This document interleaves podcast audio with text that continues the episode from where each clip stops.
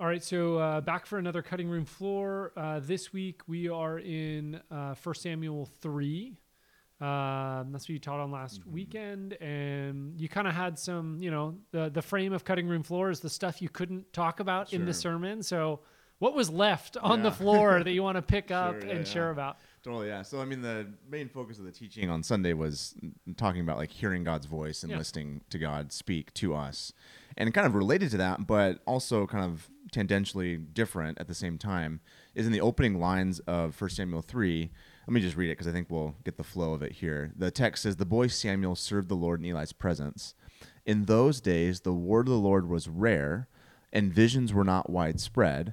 and Eli, whose eyesight was failing, was lying in his place.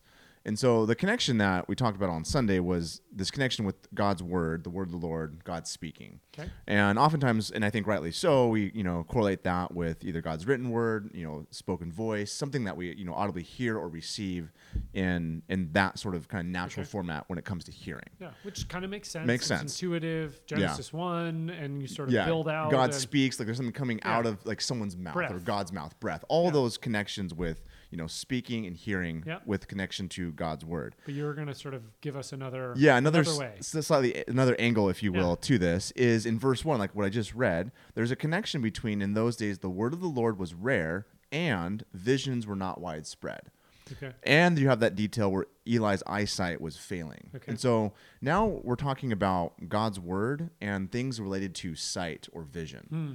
And the question that I'm basically just kind of posing is why the connection in the text between visions and sight and the word of the Lord? Because at least for me intuitively, when I think of the word of the Lord, I think of either something written or something spoken, not necessarily something that I'm seeing. Hmm. Okay. If that makes sense. So, like, you think, you know, 21st century, like, God speaks a word to me. I hear an- a voice or like some sort of Impression thing- or vo- impression. yeah, something, yeah. Or you're reading the Bible. Exactly. Yes. And here, though, in 1 Samuel 3, there's a connection between vision and sight and hmm. God's word. And so, what I kind of want to do is just very briefly kind of explore, because I think this is not just a one off thing in Okay. 1 Samuel 3, this connection with vision, sight to God's word. Okay. And just explore kind of through the Old Testament a couple different passages that speak to this, and then maybe land with, okay, what does this actually mean for us as we think about what it means to engage with God's word? Um, so Genesis 15, the first time that at least the phrase "the word of the Lord," the word of God appears, is in Genesis 15, and so this is we're going back to the time of Abraham. Okay. And the first verse of Genesis 15 says this: After these events, the word of the Lord came to Abraham in a vision. And so there, you just have it really explicit. God's word and vision are just right there paired together, just like uh, 1 Samuel 3, where the word of the Lord was rare and visions were infrequent. Hmm. And so, kind of right off the bat, as you kind of follow through with the story of Abraham, Abraham seems to be not just dialoguing with some like non corporeal, like non body voice that's kind of abstract or hmm. distant, but with an actual figure that's hmm. before him. So there is something visible to Ab- Abram as he's engaging with the quote, word of the Lord Okay. which is just again interesting to point out so far. We're just kind of making some observations here as we go along. Okay. Um, then you have again 1 Samuel three, uh, that story that we just uh, referenced to, Mm-hmm. but that was verse one that I referenced a moment ago. If you go down to verse ten of 1 Samuel three, the text says the Lord came and stood and called as at, as like the other times Samuel Samuel.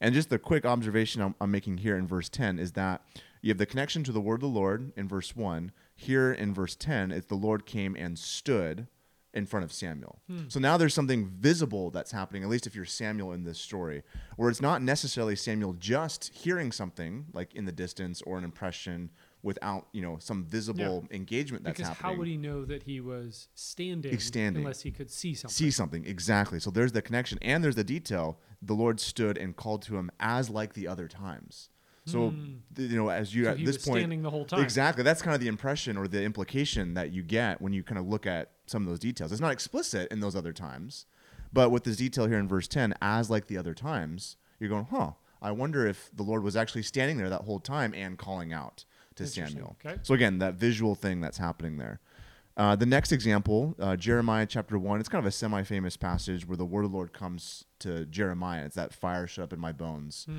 um, passage. Um, but here in Jeremiah chapter 1, I won't read through all of it, but the first nine or 10 verses or so are kind of like God's call to Jeremiah the prophet. Okay. And the word of the Lord comes to Jeremiah, verse 2 word of the Lord comes to Jeremiah, verse 4. And then in verse 9, it's the Lord stretched out his hand and touched my mouth. Now, we're all in the same sort of scene. So we've just been told the word of the Lord came to Jeremiah two times. But in that same sort of scene that this is all happening, there's again something tangible and physical that's taking place. The Lord's hand is, is stretched out and is touching Jeremiah's mouth. So in these three examples with Abraham, uh, with Samuel, and with Jeremiah, you have this sense of our presupposition might be simply God is saying something vocally, Mm-hmm. or the word of the Lord could be something we read. Yeah. And what you're saying is, actually, it can have more more nuance exactly yeah there seems to be and especially when you kind of dig deeper into some of these narratives here there seems to be this kind of character if you will the word of the lord and the lord yahweh himself and the narrate the narrator or the author would often just interchange kind of who's like the subject of the verb so to speak who's actually doing the Same actions with the angel of the Lord. yeah, very similar. So, like in previous kind of conversations we've had, you'll have the character, the angel Lord appears, the angel Lord does X, Y, or Z, and then seamlessly, like the next line, then the Yahweh or the Lord does X, Y, or Z, as if, wait a second, is there two characters or one? Okay. But I think this is again intentional, this merging of the word of the Lord and Yahweh or the Mm. Lord together as something that's not just like an audible voice or Yeah. noise or impression off in the distance coming to a character, but as a tangible physical presence of some figure, some person um, in the narrative. Um, but you do also, though, and I think just to kind of maybe kind of loop back around to maybe how we more intuitively often think about this concept, you do have plenty of Old Testament passages of God's word being something that does proceed from God's mouth. Hmm. That does seem to be like an audible, kind of vocal sort of thing. So, hmm. one quick example Isaiah 55. It's again a beautiful, semi famous passage. You know, it starts with, Come to me, all who are thirsty, come buy from me honey and, and gold hmm. and all that sort of stuff. But as the passage goes on, Isaiah 55, verse 11, uh, God is talking about, you know, beforehand, my ways are higher than your ways, my thoughts are not your thoughts. Uh, then he goes on, the prophet does, so my word, referring to God's word, uh, so my word will be which goes forth from my mouth. Again, so we're talking about now something not necessarily like a physical figure or person, if you will, but again, this uh, an audible word or a spoken word that comes from uh, God's mouth. So my point Yeah. in just kind of merging all these kind of categories together is that you do have both in the Hebrew Yeah. Bible. Can I ask a category question Sure. though? And this we didn't we didn't plan on this, so riff run with me. Yeah, yeah, totally. or not, shut me down. um, so where does something like a dream fit? Yeah, Because in some ways that's highly visual, yeah, and potentially because it's happening in someone's like internal world, it's like psyche or yeah, imagination. Yeah, yeah, totally. Yeah, Um, like God could be speaking it, but it is visual. it's visual. It's yeah. sort of another combination. exactly. Of those things. Yeah, and I think that's interesting because I I do think in that instance we are using kind of maybe our modern language and also biblical language Okay. of merging these two categories together. Okay. And so what I, I I don't what I'm not saying is that it's one or the other. Hmm. That the word of the Lord is only this mis- at this point in the biblical narrative this mysterious physical figure that's standing at least in our example with Abraham. I hear you example. using it in like it's saying like there's a diversity Yeah. of ways in which the the word of the Lord arrives. Arrives. Yeah. Could be a figure standing at your your bed. Totally. It could be simply a word that you hear, or Mhm. maybe even there's a visual thing that happens in a dream Exactly. that comes. in some narratives are maybe a little more clear as to whether maybe that character is having a vision or what we might consider a dream. Mm-hmm. But I do think in 1 Samuel 3, it doesn't seem like Samuel's dreaming as you read through that narrative. Totally. He's waking up from Yeah. like resting. So it's very clear he's not Yeah, yeah. asleep in those Yeah. moments. Yet still, the word of the Lord is coming to him and there's that kind of subtle hint in verse 10 Yeah. that there's a physical Standing there presence the there, someone time. standing there Yeah. um, God Himself, the Word of the Lord Himself. Yeah. So there is, I guess, there's. I don't want to be unclear, but there is some murkiness in the best sense. But I do think that's to help us not just box in our own kind of modern categories what the Word of the Lord is when we're thinking about Mm. exactly it. how it exactly happens. how it happens. There's Yeah, some murkiness in a good way, which actually should kind of keep us humble and open as to how we might encounter Yeah. the Word of the Lord. That's Lord. good. Does that, yeah, if that makes we sense? can kind of want to say this is the three-step process that always happens. And yet Exactly. when you go back to the narrative, it's like, eh. Actually, when you unpack these narratives, there's a lot of ways that God communicates. Exactly. And I think as we kind of kind of bring this and kind of land this a little bit with some New Testament Yeah. and how this applies a little bit more, is think about even just Jesus himself, right? Okay. So clearly in John chapter 1, John is referencing the word. Yeah. And it's pretty obvious by the time you get to the end of chapter 1 that this word is Jesus. Yeah. Who is taking on flesh, who's visibly incarnate. Like you can't get around that at good. all. And at the same time, there's this level of when you go to like say like a Hebrews one passage where the writer of the Hebrews says, "In times past, God spoke in a Mm-hmm. variety of ways, but now in these last days, Hebrews one, God has spoken to us through His Son." Hmm. And so there's a level of where Jesus is the Word in the physical, tangible Hmm. presence, Mm-hmm. and Jesus is also God's Word in that some writers say it like this: Jesus is what God has to say. Mm-hmm. So when you think about like the life and teaching and the actions of Jesus, God is speaking through those stories, through those narratives, through like the life of Jesus himself. Whether Jesus is like audibly speaking in that moment, whether it's just Jesus touching a leper, Hmm. for example, that nonverbal act is still God speaking his word in the person of Jesus. If that kind of. Yeah. makes sense. Would it be maybe fair to say, like on the ground in everyday life, it's kind of like uh, there's all kinds of things we could listen to, Mm-hmm. and there's all kinds of ways that God can speak. Yeah. But if God has a favorite Yeah. or a central way, He's like Jesus. Jesus, exactly. And I think that's real when it becomes really crucial when we say like what does it mean to talk about the word of God or the word of the mm. Lord? Again, I'm going to nuance a few other things here. Yeah. too, but at the very top of that list needs to be the person of Jesus because now we're seeing back from the Old Testament a merging of these categories Yeah. of the spoken audible sort of thing. When Jesus is speaking, he Mm. That's you know cool. he references in the Gospel of John, I only hear and do what the Father tells me to do. Yeah. And his actions. This is that merging of the physical and that audible in the person of Jesus, the Mm. cool. word of the Lord. Yeah. Um, but then you also do have I think John says right, the one that we saw yes and touched. and touched exactly yeah, that's first john 1 that opening Yeah. prologue in that letter of john is like all of this physical language Yeah. i saw i touched i, I encountered Yeah. this word this living word That's good. in the person of jesus um, and at the same time though again maybe this is more how we think and i think this is right too is that when we think about the word of the lord or the word of god there should be some level of yes for sure the scriptures are Hmm. a huge part of that so like when you Jesus references back to say in Mark chapter 12, he references a psalm that David wrote. Jesus says David himself said by the Holy Spirit.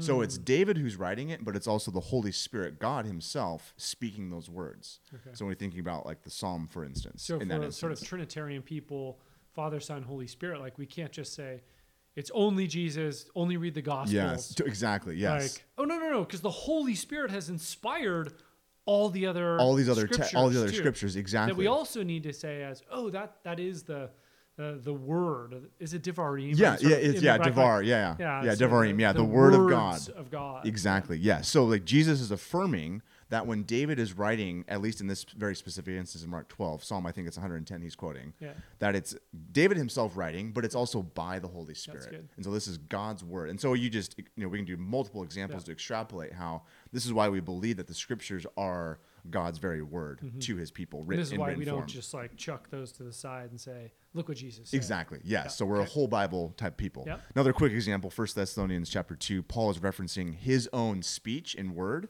to the Thessalonian church. For this reason, we constantly thank you that when you received the word of God, which you heard from us, you accepted it not as a word uh, of men, but for what it really is, the word of God, which also performs its work in you to you. Yeah. who believe. Yeah, he says something similar in Colossians Yeah. too. Yeah, it's it's Yeah, this yeah. idea. So like when the apostles are speaking Yeah. and they have written their text down, there's a level of where the scriptures and the apostles are saying that this is Hmm. God's word to us. It's good. Now, I think where it gets a little bit tricky, for instance, maybe kind of land with this, is that okay, we might get you know Jesus, this merging of the word of the Lord, physical, audible from the Old Testament, like this is kind of riffing on some of those themes. Clearly, Jesus is affirming, the apostles are affirming that God's written word is the very words of God Yep. to us for His people. Okay.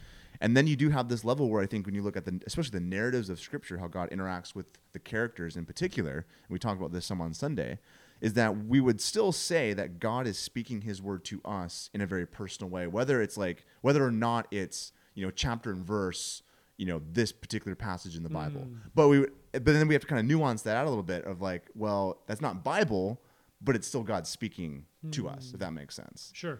And I think there's we just should have those categories though Yeah. of God is still speaking to us. God is still revealing his word to us in a very personal way. Yeah. But that's never going to be in contradiction to or in opposition to Jesus and the written word in Scripture. So maybe would it be fair to say like I don't know, the image that sort of pops into my brain is bowling. Like you know, like there's Hmm. The some railings. there's some railings Sure, there yeah, totally. of like yeah, Jesus, the written word, like if Jesus says something if if you feel like God is speaking to you personally, Yeah. but it's outside of those bounds, Yeah, you should probably consult back to scripture, exactly. consult your community and say, "Huh, this is kind of what I'm sensing. For sure. What's going on here?" What's going on here? Exactly. I think that's why those first two categories of Jesus, the scriptures, Yeah. then really help inform because I do believe God speaks personally to us, and it might doesn't necessarily mean it's like chapter and verse verbatim quote, Yeah. Um, but it doesn't go in contradiction to the life and teaching of Jesus and the the written scriptures. Yeah. that makes sense. Totally makes sense. And I think the irony is the sort of the inversion of our culture Mm, is like chafes at yeah, anything that holds personal, authentic experience or expression yeah, above it for sure. Is or limits it Yeah. is like anathema. And yeah, and it's like totally against Yeah, my like, like desires you? and what I want. Exact, hundred percent. Um, so there's this interesting humility Mm-hmm. almost that's required Yeah. to interpret personal experience to hear correctly. For sure, for sure. And I think that's it's huge, especially when we're talking about engaging with God's word and God speaking to us. Kind of bringing this back, even to what I was talking about earlier about the word of the Lord being this physical Hmm. presence, this figure in some of these Old Testament texts, and this you know, written and or audible kind of spoken sort of thing. There is a level where I think uh, kind of like the take home to wrap all this up is that we're not just engaging with some dry words on a page or some distant words from a far off place, but we're engaging with a person, Hmm. Jesus. And I think when we're talking about God's word, it's to, meant to be this dynamic, relational, vibrant sort of connection, Yeah. if you will. Um, and I think so much of what the Old Testament is giving us are these categories of these characters engaging with a good. real presence, a real person in the word of the Yeah. Lord. I I'm gonna pull this for a little second longer. Yeah, totally. I, what sort of pinged in my brain as you were talking was Paul's language of the body of Mm. Christ, Yeah, yeah.